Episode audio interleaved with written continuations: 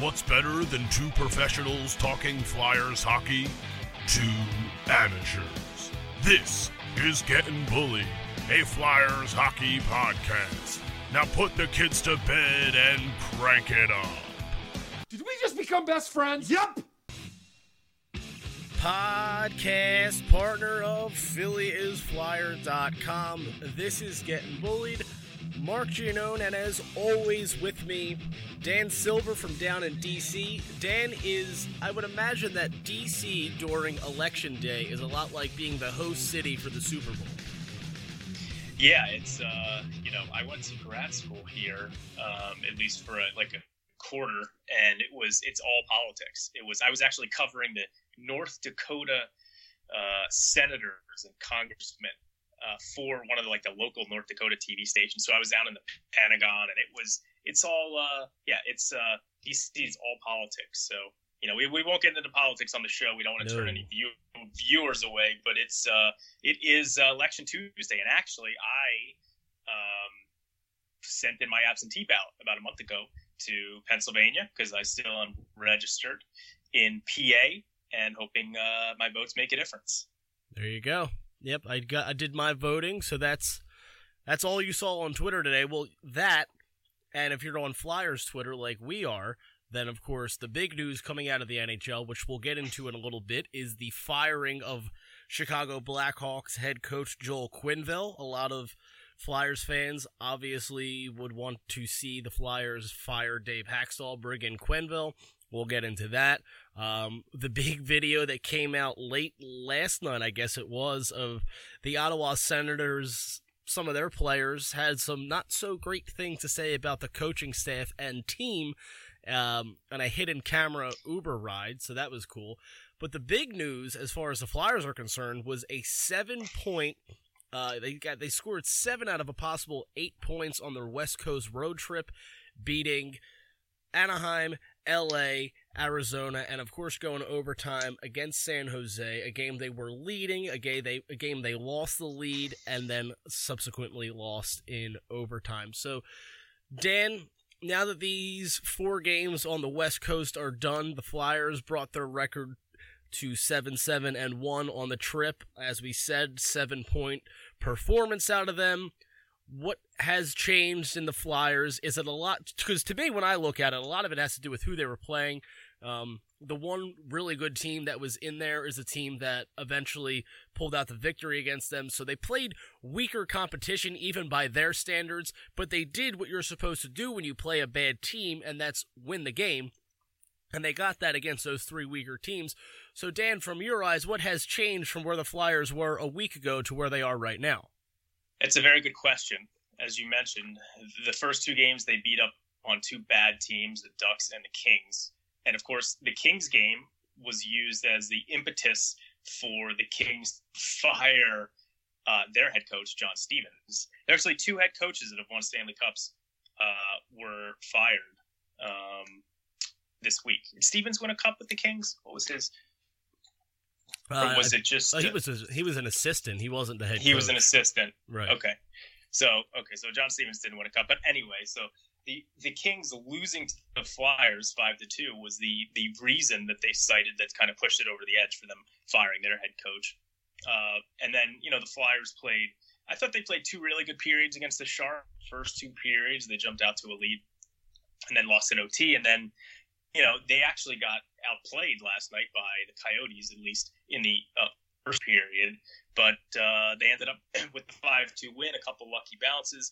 Here's a couple things that stood out to me on the positive side.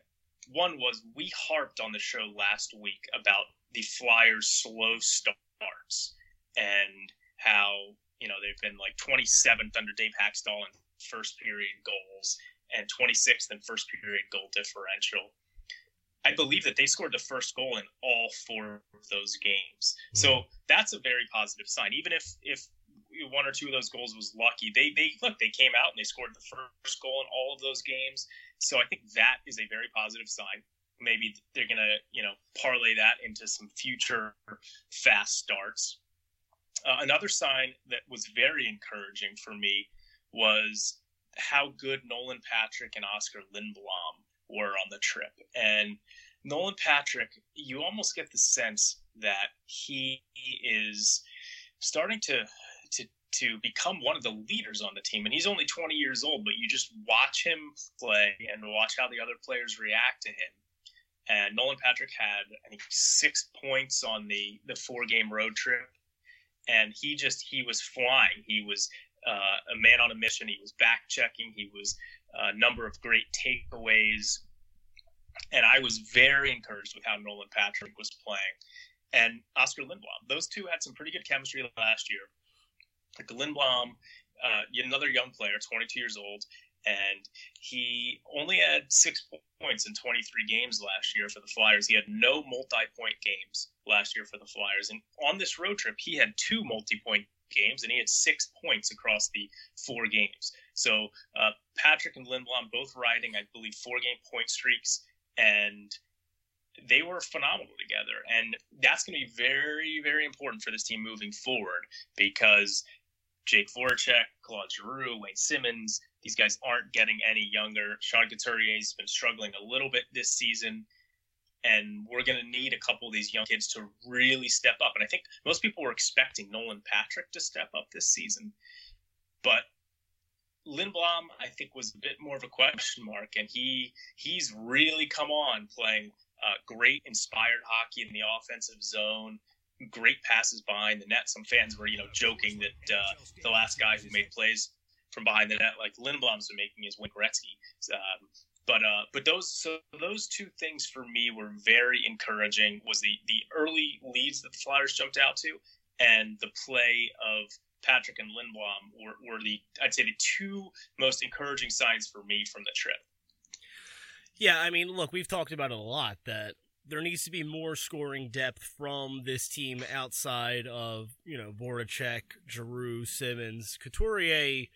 Um, yeah, you're right. He hasn't been playing as good as he did last year, um, and you know, to me. going in the last year, I didn't expect much out of Sean Couturier, and he had a career year, and a lot of people expected that to just roll over into this season. Uh, he's looking more like he did previously, but that's a whole separate issue. But yeah, I mean, a, a, guy that no one was really talking about all that much going into the season as being an important cog to this whole thing is Oscar Lindblom, and he was a you know he was really highly touted coming out of Sweden, and when he was with the Phantoms, everybody couldn't wait for him to get the call up. He finally did last year, and he played okay, you know, good, not great. And if he could really come into his own and start scoring with some regularity, it would be huge for the Flyers. And same goes for Nolan Patrick. I said multiple times before this season started that Travis Konecny and Nolan Patrick were going to be two guys that needed to become you know, mainstays on in the scoring columns, both you know points and or I'm sorry, goals and assists. And you know, Travis Konecny, he, you're still not seeing out of him what a lot of people want to. And Nolan Patrick had a great West Coast trip, and that's very encouraging. It's very encouraging not only for Nolan Patrick, but for the team as a whole. Because when you look ahead to this Flyer schedule, just over this next week, they're playing teams that are struggling. They get Arizona again on Thursday. Saturday, they have Chicago at home. And then next Tuesday, they have Florida at home. So these are three straight home games. Actually, the first three of a five game homestand. The back end games are the Devils and the Lightning. So here's three games over this next week where the Flyers can really start racking up some more points. You know, Arizona, are they're going to come into this game and, you know, uh, I don't know how much everyone always likes to say the revenge factor. I don't know how much of that is true in sports for just a regular season game, but, you know, the Flyers won 5 2. And, you know, there's no reason to expect that the Flyers can't carry over that scoring into this game, especially at home, unless you ask the coach Dave Hakstol, who says that they play too tense at home. So it'll be interesting, kind of, to see to you know, kind of build off of that. This team played so well on the road; they got those seven points, and now they're coming home for five at home. And if they kind of go back to where how they were playing before that road trip, you know, it, it, it, will be interesting to see if there's a some correlation to playing at home in front of these fans. And if that's the case, if for whatever reason they're more tense at home and they can't perform at home, then that's, you know, that's a problem in and of itself, especially when you get later in the season and in the playoffs if they make it and stuff like that. But right now, Nolan Patrick and Oscar Lindblom playing at the level that they are, combined with the this easy schedule over the next week, these next three games, the Flyers in a week they stand at seven seven and one right now. If things keep up the way they are right now, I see no reason why they can't be 10-7 and one one week from tonight. Yeah, and you mentioned one of the keys is going to be playing the same type of game that they did on the road and bring it back home. And there was uh, there's some quotes last night after the game. These are uh, quotes I'm taking from Charlie O'Connor's article at the Athletic. Uh, him and Bill Meltzer, in my mind, the two best uh, post game recappers. And this is a quote from Oscar Lindblom, who uh, and and I'm going to read you what what Charlie wrote. He wrote, and it was uh, for I'm going to read this paragraph actually because it's funny the bit about Travis Konecny and Radko Gudas. Uh, the Flyers earned the right to crow a bit in the locker room afterwards, and spirits were high in the wake of the win, with Travis Konecny dancing to Sheck Wes's single Mo Bamba, and yes. Radko Gudas laughing that he only knows one word from the hit track. And it was Oscar Lindblom, who had six points on the four game trip, who proved willing to drop sheer unqualified positivity in an on the record conversation, a well earned luxury. Quote, What can I say? A perfect trip. End quote, he said with a smile. Quote, We needed this. We just have to bring it home now, relax, and play our game at home. I think we're going to be good. Close quote. So, you know, these guys, they were very tight playing in front of the home crowd. They went on the road. They had a chance to, uh, you know, get away from home a little bit concentrate on playing solid hockey. They they won three out of four games. They got seven out of eight points, and I think that they will be able to bring some of that relaxed play back home. Now, all bets are off if on Thursday night Arizona jumps out to a two nothing lead and, and they've got the Fire Hakstol chance going again. But I'm guessing that the Flyers are probably going to come pretty strong in that game Thursday night.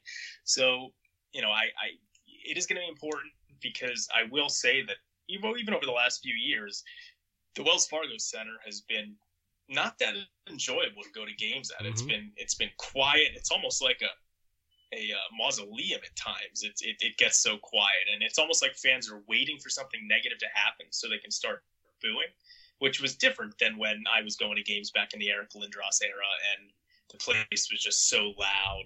Um, and it's it's it, it's different now. I'd like to see this game, this team string some good games together at home. You know, one of the one of the interesting things, and we're going to talk about Joel Quenneville, but the road trip. I mean, we're both happy that the Flyers played well on this road trip and got some points, but I think there were a lot of fans uh, who were hoping that the Flyers were going to fail on this road trip mm-hmm. so that they could potentially get their wish and, and Dave Hakstol would be fired. Now, of course, we don't know what Ron Hextall would have done if they had performed poorly, which is as, as we talked about last week. And it would have been interesting to see if they played poorly on this trip, what would have happened. But um, but there are, I mean, a lot of fans out there who I still think were hoping that they were going to uh, play poorly on the trip, and I can totally understand that because a lot of people are completely convinced that Dave Hakstol is not the right head coach to lead this team for the foreseeable future. But uh, but as as we talked about, they always whenever they get to rock bottom, they always seem to get themselves back up. And there were enough things that were positive on the trip that I'm kind of willing to go along a little bit more here with Hakstol and, and, and see what happens. Yeah, I mean, there's that old saying that goes, winning cures everything, and that's absolutely correct. And you're right. Just when we think the Flyers are dead and buried, they're as low as they can get, you know they scre- they string together a couple of good games, and that's what we saw on the road trip. Um, but what is what we have not yet talked about, Dan, and what is going to be a problem? Look, the Flyers can play, you know, as good as you know the Flyers in front, forwards and defense can play as good as they're capable of playing. But there's one big question mark that once again looms over the Flyers, and that is the goaltending position. And me and you have talked about goaltending probably more than anything else on this show since we've been doing it now, whatever, a year and a half, however long it's been. And once again, it's in a negative light. Um, the only positives that we have ever talked about when it comes to goaltending is how well Carter Hart was playing in juniors and how we couldn't wait for him. So once again, Michael Neuvirth comes back. I think he was healthy and on the active roster for about three hours and got hurt again. He's back on IR.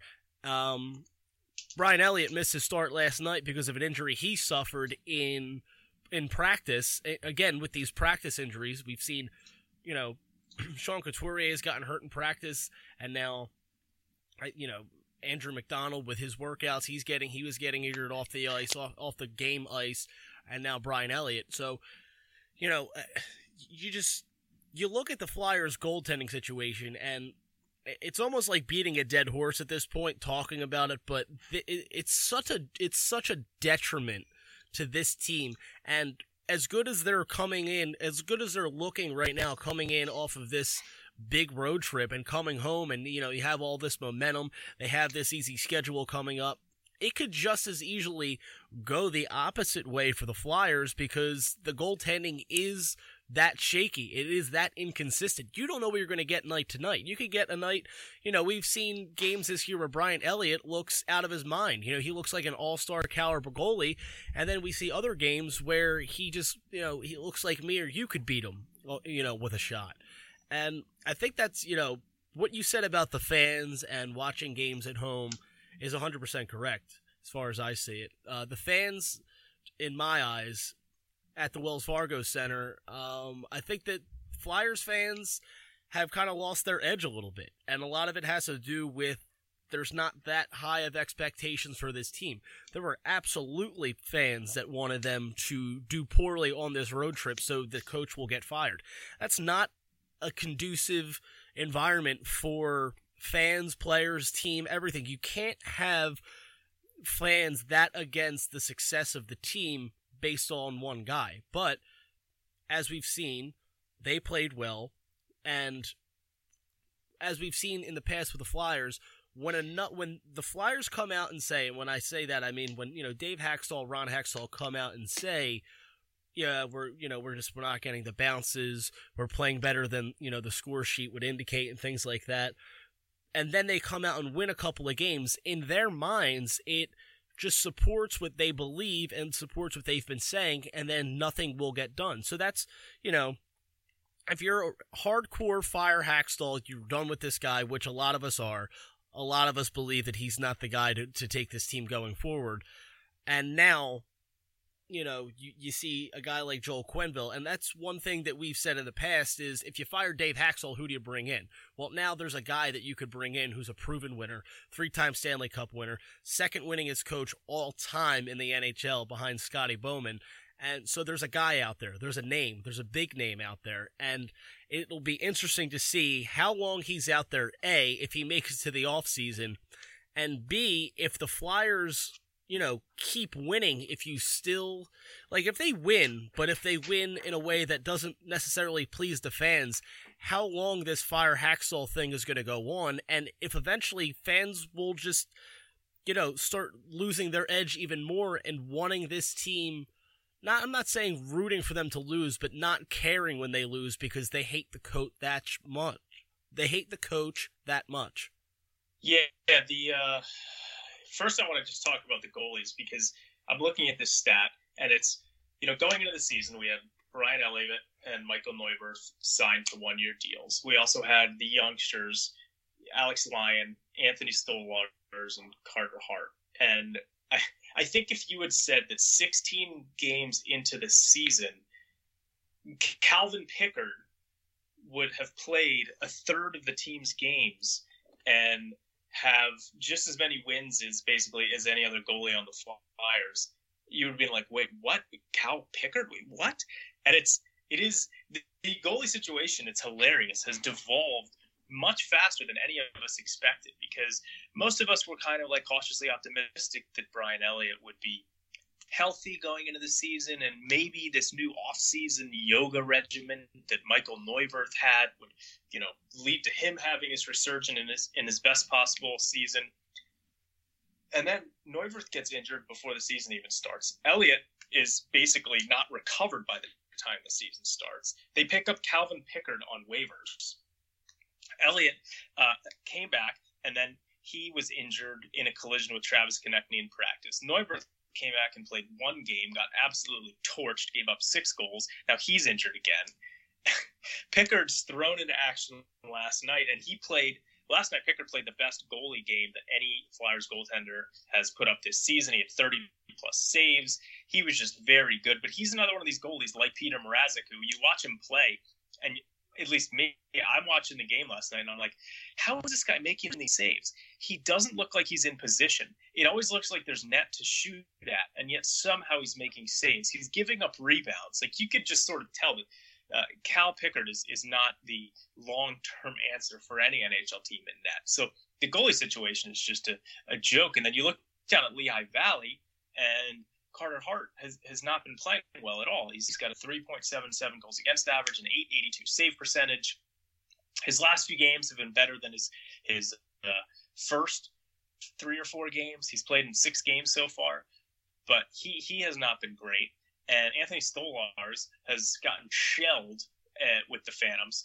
Alex Lyon has been far and away their best goalie so far, and he's now up with the Flyers backing up Cal Pickard. But I didn't see anything from Alex Lyon last season that made me think that he's a NHL goalie. So the team's uh, goalie situation just continues to devolve. Actually, one of the funniest tweets I saw was when Jonathan Quick got injured with the Kings. Sam Carchidi of the Inquirer sent out a tweet being like, "I wonder if Ron Hextall will uh, shop some of his goalies to the Kings because now they need one. And I'm thinking to myself, like, are you insane? The Flyers don't have a single good NHL level goaltender. And especially when Elliott's injured, and now you're suggesting that maybe the Kings would want a goalie from the Flyers. Who are they going to want? Like it was, I, I, that was hilarious, and I don't know the mind of someone that could even suggest something like that. But anyway, uh, so yeah, the goalie situation is a mess. Going to the coaches, you know, it's just I, Ron Hextall is is I don't even know if he was going to fire Dave Hextall if the team, you know, went one and three on this road trip. I don't know. He just seems doesn't he seem completely uh, dedicated to and committed to to Dave Hakstol at this point. I mean, I it's just hard for me to to think that Ron Hextall would make a change during the season unless Dave Scott, Comcast CEO, basically says, "Ron, you got to fire this guy." Then Hextall's going to have to do it. But if it's up to him, Hextall ain't gonna fire Dave Hakstol. And and you know, first, your question is Joel Quenneville going to make it to the off season uh, without getting hired? No way. I will be stunned if Joel Quenneville is not hired in the next two weeks to take over for another NHL team because there's teams like uh, the Blues and the Panthers that are really struggling. You know, the Red Wings. They those teams might want to bring in Quenneville. I I don't think it's going to be the Flyers. All day long, you're seeing Flyers fans talking about the Flyers need to bring in Joel Quenneville, and oh, it's such a shame we, you know, we did well on this road trip because we want to hire Quenneville. I, I don't know. I, I I just don't think that Hextall is going to bring in someone like that left to his own druthers. I think Hextall is very much about developing not only players but developing coaches, which is why he he hired Dave Hakstol as the head coach, a guy who was from the college ranks, and he wanted to see Dave Hakstol develop along with the team. He brought in Chris Knoblauch last year to be an assistant coach. Knoblauch was with the Erie Otters of the OHL. He wants to develop him as a coach. Scott Gordon down in the AHL. He uh, you know gets pretty good reviews about his coaching abilities, and and he, the, the organization is bringing him along. It just it doesn't seem to me like Ron Hextall is going to bring in a guy like Joel Quenneville, and especially not after this team had such a successful road trip. All right, so here's as soon as the Joel Quenneville news came down, I knew exactly what was going to happen. I knew fans were going to start clamoring for him to get hired by the Flyers, fire Hakstol, the whole thing. And I mean, at this point, I can't really disagree. But I, I, I'm with you. I don't think it's going to happen. You know, the Flyers are playing better, so I don't see Ron Hextall making a move now. But I kept thinking about the same thing. Um, a, a similar situation that broke out for the Phillies uh, four years ago in 2014 Joe Maddon, who was a big, um, you know, a big name in managing in baseball, he was with the De- he was with the Tampa Bay Rays. He resigned mid-season. The the Phillies had Ryan Sandberg as their manager, who everyone knew was a dud. He was, you know, a big managing prospect. The Phillies hired him, and it was apparent pretty quickly that he didn't have a clue what was going on. And it was asked of Ruben Amaro Jr., the GM at the time, if there was if they were thinking about making a move to let Sandberg go and bring in Joe Maddon. He said no. They kept Sandberg. Joe Maddon uh, is hired by the Cubs that offseason. That next season in 2015, Ryan Sandberg um, resigns from the Phillies midseason. 2016, Joe Maddon wins a World Series with the Cubs. The Phillies are still trying to figure it out, and they still don't know if they have the right guy in their manager. So to me, it's the si- very similar situation. You have a guy in Dave Hakstol that the general manager in this situation, Ron Hextall, is very dedicated to. He has a loyalty to. He, like you said, he he wants to develop these guys because I think he's trying to make his name known as more than just the feisty goalie of the 80s and 90s and wants to be known as just a, a, really good hockey mind and a guy that you know 10 years from now people will say like oh like ron hextall brought in this guy with the flyers all these years ago and now he just won a stanley cup with this team or he developed this player or whatever. So from that perspective uh, dave Hakstol's not going to go anywhere but he absolutely should and we've said this time and time again and my biggest holdback on it was right now, Dave Hakstol was probably at least a week ago when we last spoke. Dave Hakstol might have been your best option this season because bringing a guy in mid-season, you're going to have like, you know, a couple weeks to a month where he has to implement his system. Players have to get used to the guy and you're still going to have some growing pains there. So, and I said to myself, and you know, the big question was, well, who's out there? You know, you fire the coach, but who are you bringing in?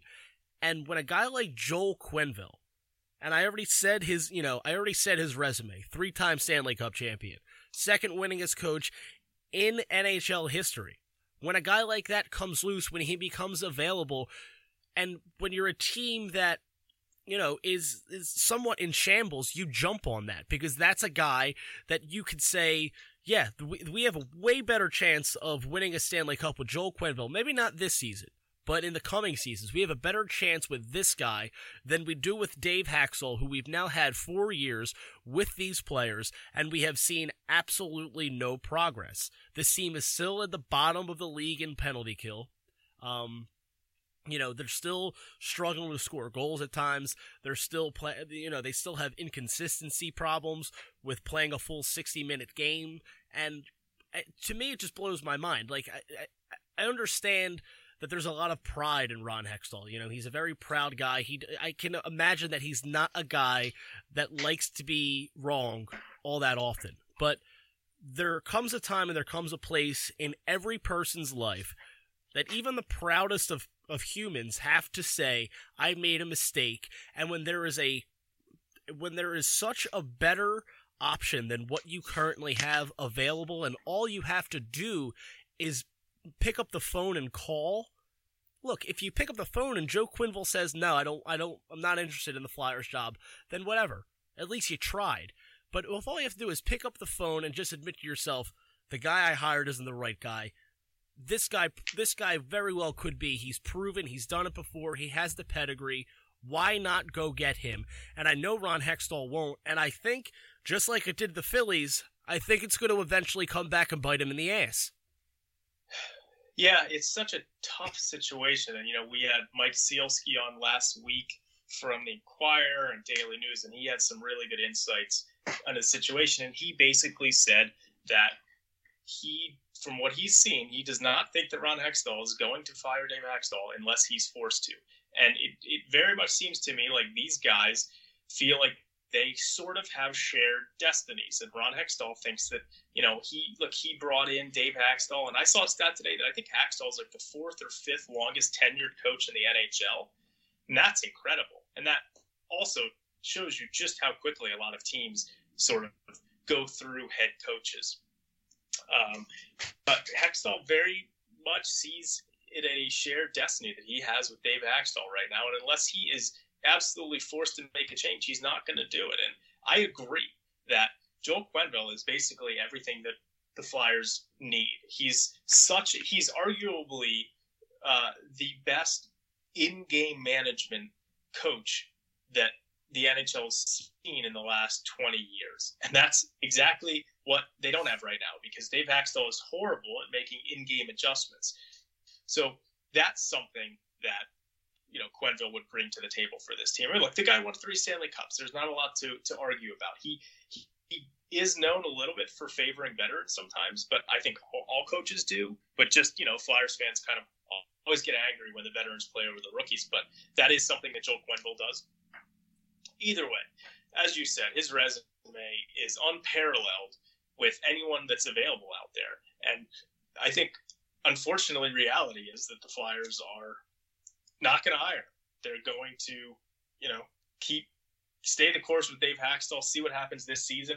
I don't think Hakstol wants to make a change during the season. I think that if the Flyers miss the playoffs, he will almost assuredly be fired. And if they make the playoffs and get blown out in the first round again, he'll be on shaky ground.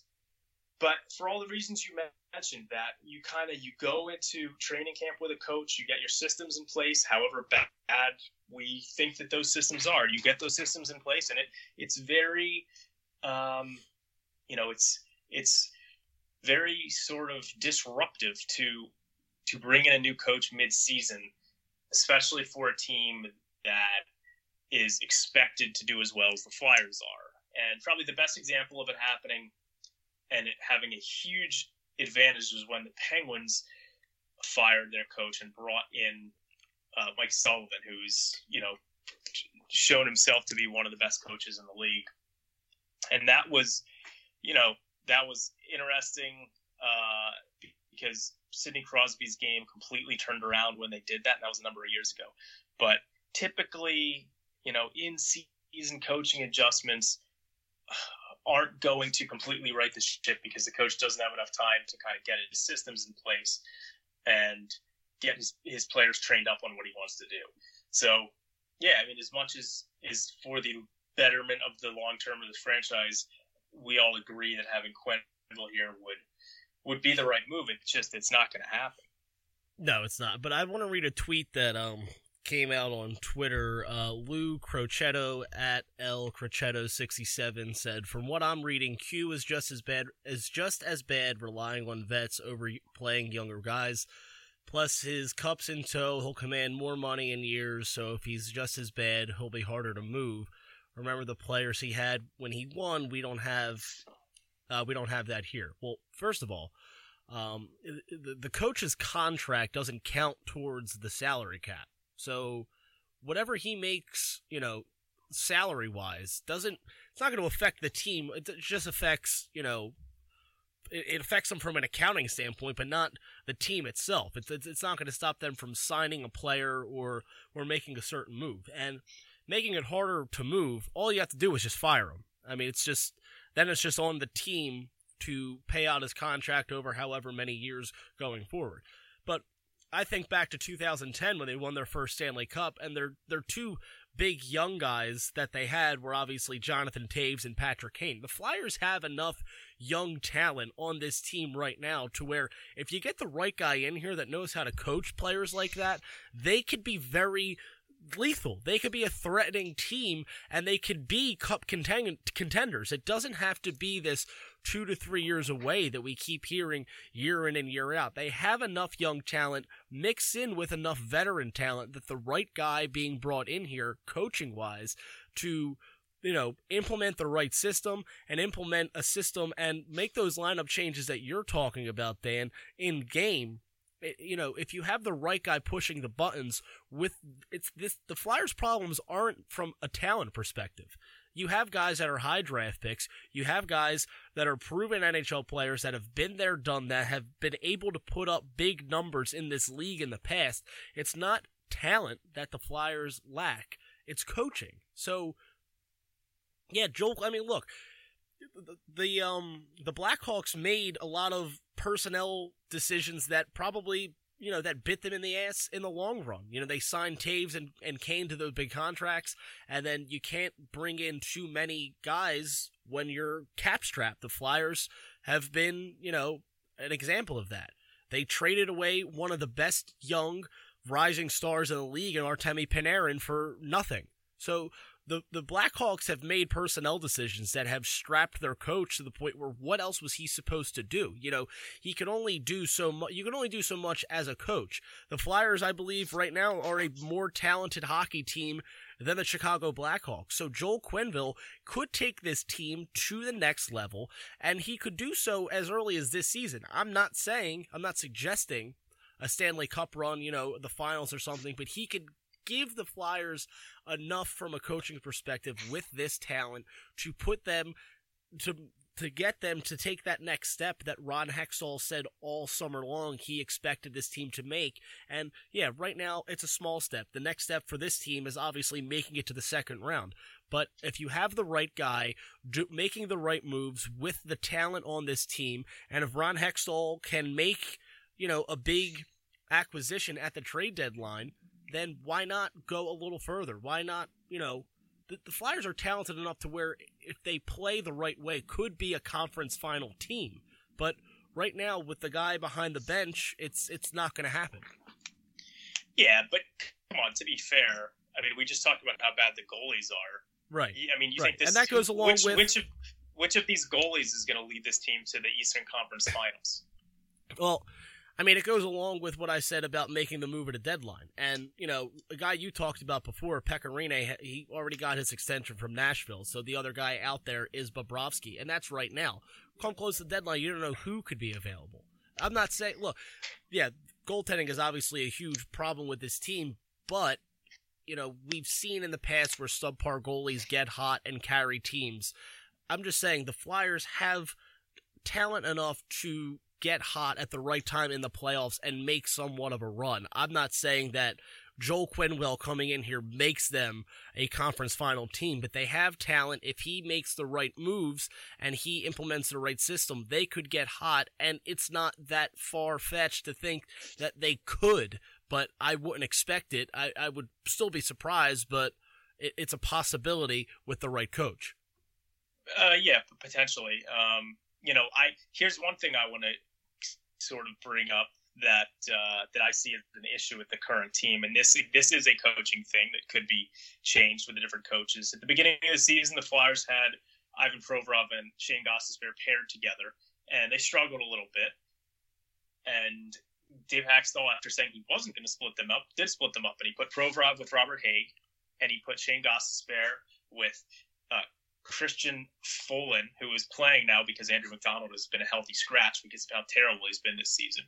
But the big issue there is that Christian Folin and Robert Hägg are now both playing over 20 minutes a game because they're paired with the two best Flyers defensemen, and the Flyers want Ivan Provorov and Shane Gostisbehere playing 20 minutes a game. So, so the the byproduct of that is that Folin and Hägg are playing over 20 minutes a game, Whereas Radko Gudas and Travis Sanheim, who have both been clearly better than Hägg and Folin this year, are playing less than 15 minutes a game. And so to me, that's actually one of the biggest problems I have with the team right now because, you know, you're talking about how talented they are. That, to a certain extent, that's right. They've got a lot of really good forwards. When James Van Riemsdyk comes back, they will be in an even better spot with forwards moving uh, you know, for the rest of the season. But uh, but when you've got Folin and Hägg playing 20 minutes plus a night, it's hard for me to argue that you're you're actually should should be a playoff team with those two guys doing that. So that's that's one of my big issues there, and I would really like to see Dave Hakstol pair Provorov and Ghost back together. Yeah, I mean that's you know that's it's it's worked in the past, but yeah, I don't know. It's it, you'll you'll you'll go out of your mind trying to figure out why he does the things he does, why he makes the changes to the lineup that he does, why his pairings and lines work or don't work, why he does what he does. It's just, I mean, I don't know. It's it's just kind of is what it is at this point, and you know, it's for better or worse at this point. You know, we both seem to agree that he's probably not going to go anywhere this season. Um, you know, it, it sucks because we know as fans that there's a move to be made, and it, there's such a disconnect, I think, with the fans and you know the organization in the in in in this case, and you don't ever want the organization to make a move just because the fans want it. But you know, at this point, I I just don't know how, from a front office perspective, you see this team and. I, you know, take out this four game road trip that they just had because it could end up being an anomaly. And based on what we saw to, previous to it, you know, and now with the goalie situation and everything, you know, more than likely it may it, will probably end up being that you know they just had a good stretch. We'll see when they come home how they play, but you know, you just it's frustrating to me because I know that the Flyers front office, Ron Hextall, obviously leading the way there, you know, put, put so much stock into a run of games like the Flyers just had that it almost puts blinders on him to where he says, you know, he says one thing, you know, this team has talent, we're just not getting the bounces, you know, everything like that. And when these, you know, these winning streaks or these good stretches come, it puts the blinders on to everything else, to every other problem that this team has. The fact that they're currently 29th in penalty kill. The fact that you know you're got you're not getting an, a, as much out of players because perhaps because of how the lineup is is being run right now by your coach and just you know your goaltending is a mess and it and it's not getting any better and even when Brian Elliott's healthy it's still not that much better. Yeah, Brian Elliott's better than Calvin Pickard and Alex Lyon. And I agree with you on Alex Lyon. There's this like cult of people out there that think Alex Lyon is the answer to goaltending in Philadelphia, and he just isn't. And I don't see it. But there's enough wrong with the with this Flyers team that I just don't think Ron Hextall really sees because either because he doesn't want to or he's just naive to it. I don't think he's naive to it. I, I think Ron Hextall is very intelligent, but again, I yeah, the penalty killing is. You would have thought that he would have had to have done something about it last season. It was so abysmal and so terrible, and he, he kind of at the end of the year talked about how it had gotten better at the end of the season, which it really hadn't, and that you know they're going to give him another season with Laperriere. But if if they continue to be this poor, I just it, it just boggles the mind, and I think Hextall is just so much about patience, patience, patience. I just like I just do think that it's going to take. Like the the Flyers are too good to be a team that is well out of the playoffs uh, at any point moving forward. I, I think they're going to continue to play well. I think they'll probably you know win three of the next four games, and they'll they'll probably make the playoffs. And so it's just again, it's we talked about the frustration of a coach who we all think is just not the right guy from a systems perspective and from an in-game management perspective. But we, I think we need to to try and hope that maybe he is and see if he can make adjustments that he has not been able to make to this point. But I don't. I mentally am not going to go through an entire season being negative and thinking about how we need a different head coach to solidify the future for this team because you know I, I, I love this team so much and I want them to do well that I have sort of you know analytically and, and cerebrally I I, I can uh, see what's happening and make the necessary criticisms that need to be made, but because I know that he's probably not going anywhere, he, I want to remain optimistic and, and maybe this coach will you know. Uh, improve himself. I mean, you do see some signs. I'm hoping that that I was very excited that Nicolas Aube-Kubel, who's one of my favorite young prospects, uh, he was like fifth or sixth in even strength points in the AHL last season. And to me, going into the season, he's a perfect guy to play on the Flyers' fourth line because uh, of his even strength prowess, and he's got some skill, but he's also got uh, some some rough edges to his game.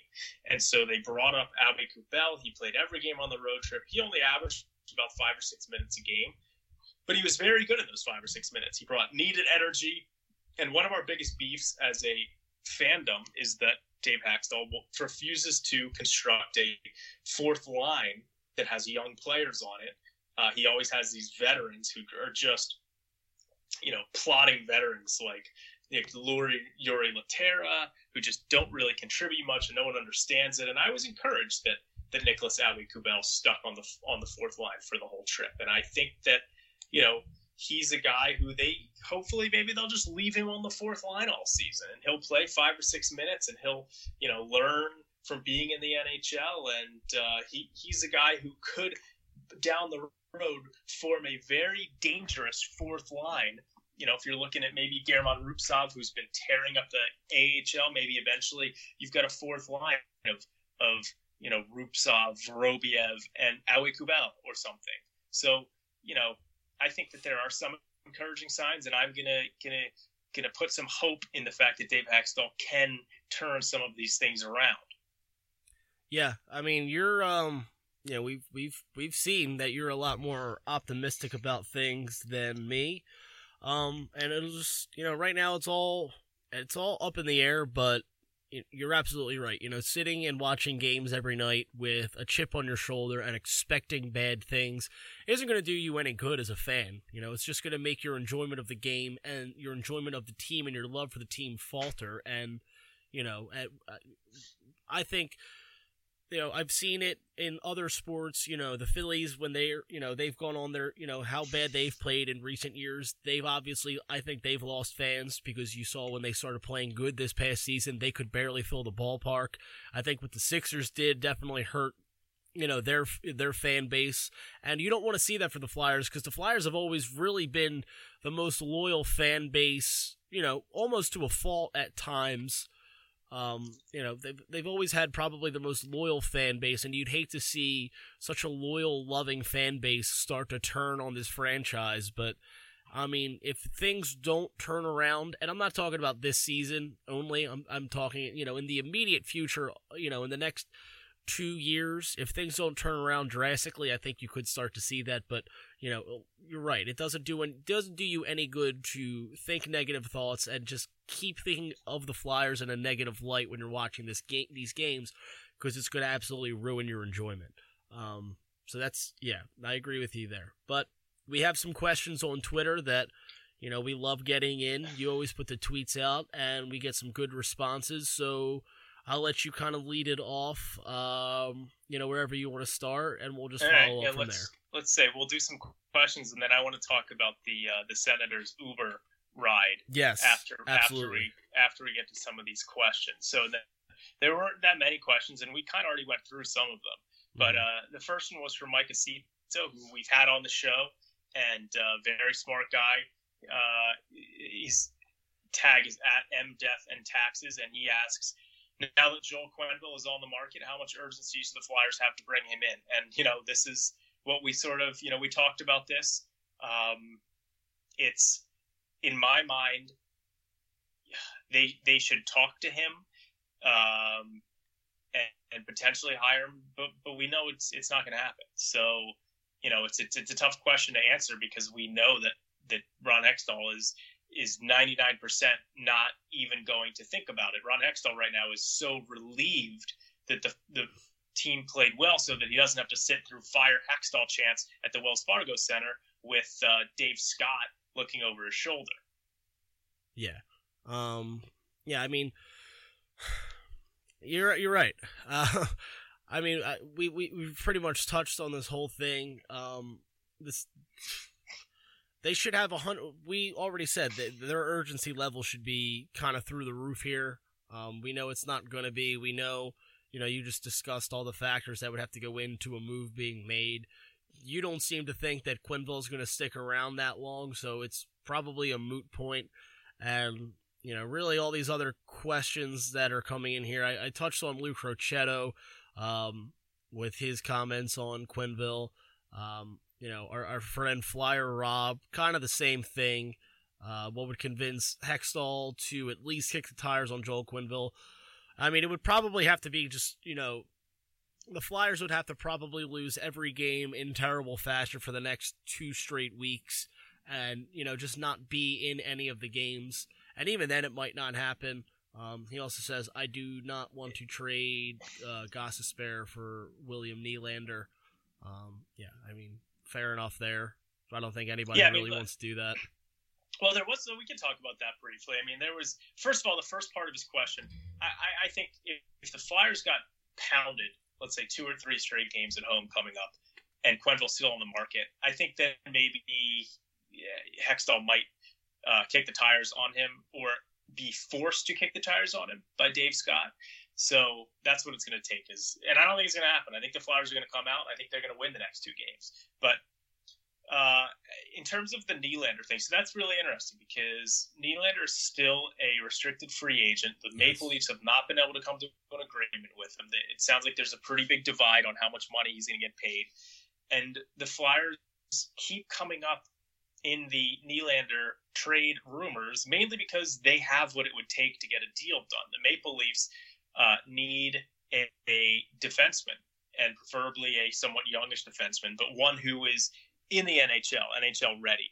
And so Shane Goss has been there, Ivan Provorov, Travis Sanheim, those are the guys that get thrown around in the in the discussion. And I just I don't have any interest because the Flyers have surplus forwards and they have surplus forwards on the way in the form of Morgan Frost, Isaac Ratcliffe, Joel Farabee, Wade Allison, uh, German Rubtsov. They've got a lot of forwards on the way, and I, I think what has set the Flyers apart in the last number of years from how they've built their farm system is with all these young defensemen. And so I don't I want to see someday a top four of Provorov, Gostisbehere, Sanheim, and Myers. I don't want to trade them. I want to keep those guys, let them develop, and and combine them with the awesome forwards that we already have, uh, you know, in the uh, in the system. So I would not trade for Nylander, especially with what Toronto wants. The uh, the last question from Hank Hill at Hank Hill fan. I'm going to let you answer this one because you are the technical guru. Uh, he asks, when will you publish on Google Play? I don't even know what, what goes into that. Um, yeah, I mean, I tried it last week, and he's not the first person to bring this up recently. And it's good knowing that people want to be able to listen to this on more platforms.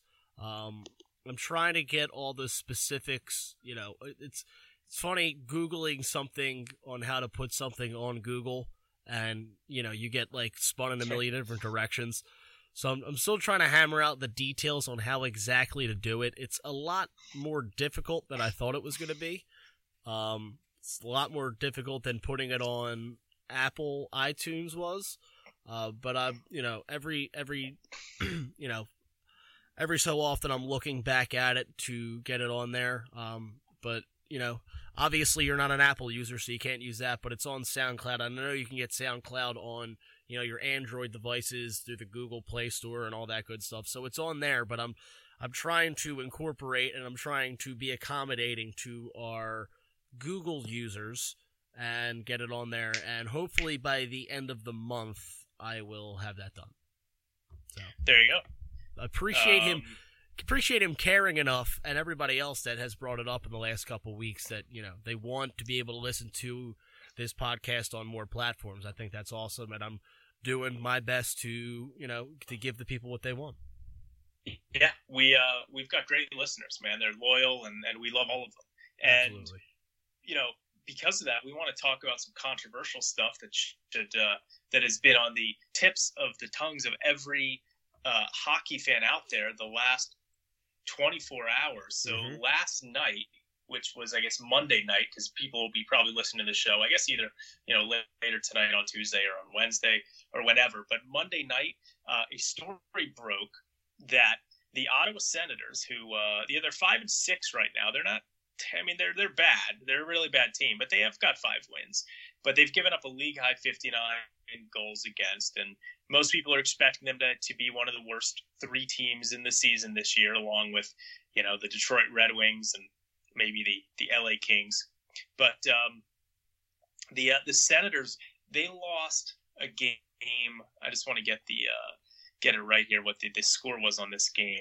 Um, so this was October twenty nine. No, October thirtieth. They lost in Arizona five to one and they'd lost four games in a row at that point, and they got in an Uber, and, and it was uh, seven players from the Senators Thomas Chabot, who's a good young defenseman, Dylan DeMello, Matt Duchene, who's probably their most high profile player and supposed to be their leader, Alex Formenton, a young young kid, Chris Tierney, Colin White, and Chris Wideman.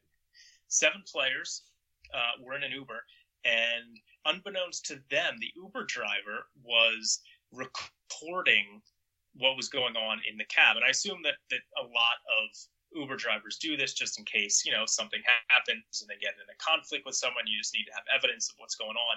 So uh, they get in the cab, and the cab driver, they're talking about hockey, and the cab driver says, Oh, what team do you guys play for? And they mention Ottawa. And they go on to just blast the the coaching staff, especially um, assistant coach Martin Raymond, who's responsible for the penalty kill. And I just want to read a couple of the quotes uh, from the team uh, in this Uber. So Matt Duchene said, Marty Raymond, the only coach in NHL history to have the worst power play and the worst penalty kill within a calendar year. Everyone starts laughing. Then defenseman Chris Wideman says, did you notice that when Raymond runs the video, if you actually do pay attention, he doesn't ever teach you anything. He just commentates what's happening. Then Duchene says, here's the other thing. We don't change anything ever. So why do we even have a meeting? I haven't paid attention in three weeks. So here you've got Matt Duchene, who's making a pretty penny with the Ottawa Senators, blasting the uh, assistant coach, talking about how he doesn't pay attention. Uh, the players are snickering, and the rumor is that the I guess they they didn't leave a tip or they didn't leave a big enough tip, and the the Uber driver, and that could be BS, but the Uber driver started sending this video to reporters on Twitter, and he wasn't getting responses. And then I guess someone with the Ottawa newspaper saw it and was like, "We're going to run this story." And they wrote a article, the Ottawa newspaper did yesterday, with the video in it and talking about it, and it just blown up. And it's it's really interesting because I'm sure you know you've probably played on sports teams, and I've been on sports teams. I've been a captain of sports teams, and people complain about their coaches. People look, people complain about their bosses. It just it happens, um, and so a lot of people have sort of come out and been like, you know, oh, I can't believe this is out there. These poor players, like they, you know, they're just blowing off some steam, and a part of me sympathizes with that. However, I will say this: when you know, even back in high school, you know, when I was whatever a captain of a soccer team or something, I I would not have said the kind of things that Matt Duchene was saying, mm-hmm. just because you do. He had two of their most talented young players in the Uber, Thomas Chabot and Alex Formenton. I don't think that you want to start a culture where the players are, you know, criticizing the coaches like that, and maybe like maybe every team does that, but, but I just I would be very uncomfortable if I saw Flyers video and Claude Giroux was was making those kind of comments, and I honestly doubt he does. But uh, I don't know. What are what are your thoughts on it? Um, I mean, look, we've it's not like this is something new so much with the Senators. It seems like all summer we were talking about, you know, just embarrassing things that have happened in the Senators organization, whether it be the video of the owner that came out right before the season started um, there was, you know, the and his name's already escaping me.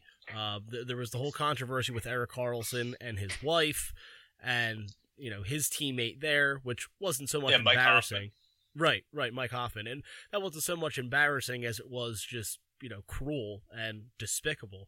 Um, look, yeah, you're right. People people do this in all walks of life.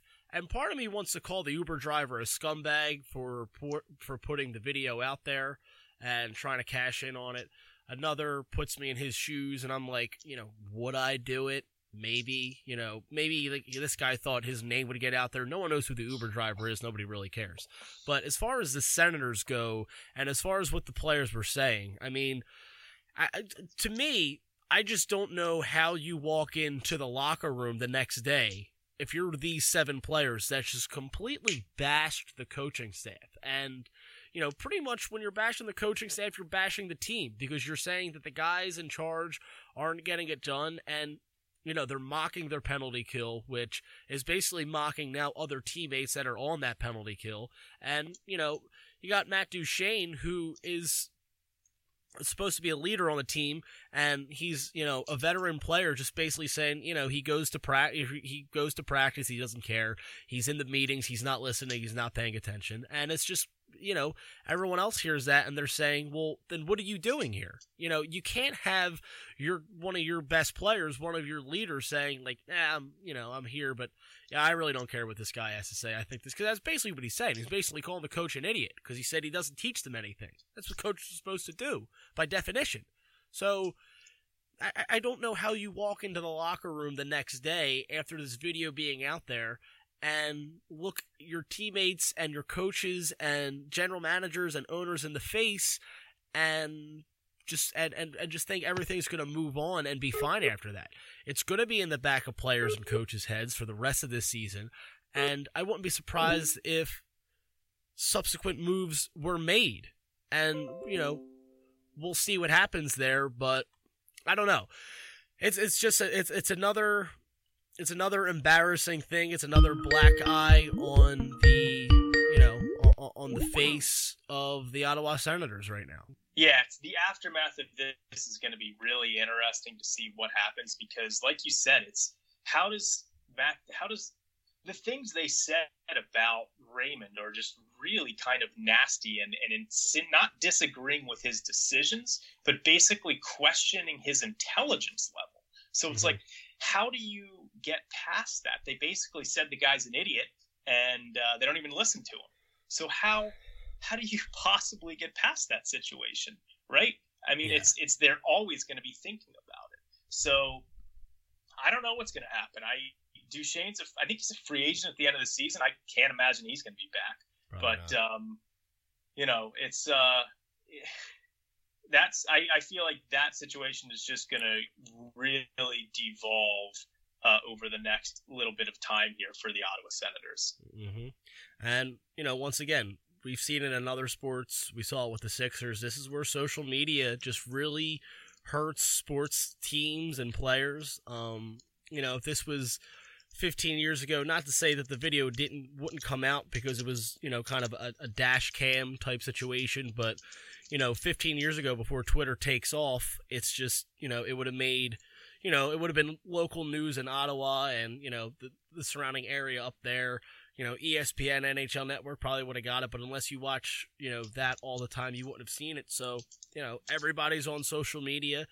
You know, so the numbers of people that saw this compared to what would have a few years ago is, you know, exponentially greater. So, you know, the the Senators have been the laughing stock of the league for you know a couple of years now, and this is just you know this this just furthers that at this point. But you know, with all that's going on with the Flyers, at least their problems are on the ice, and hopefully we don't ever have a video where.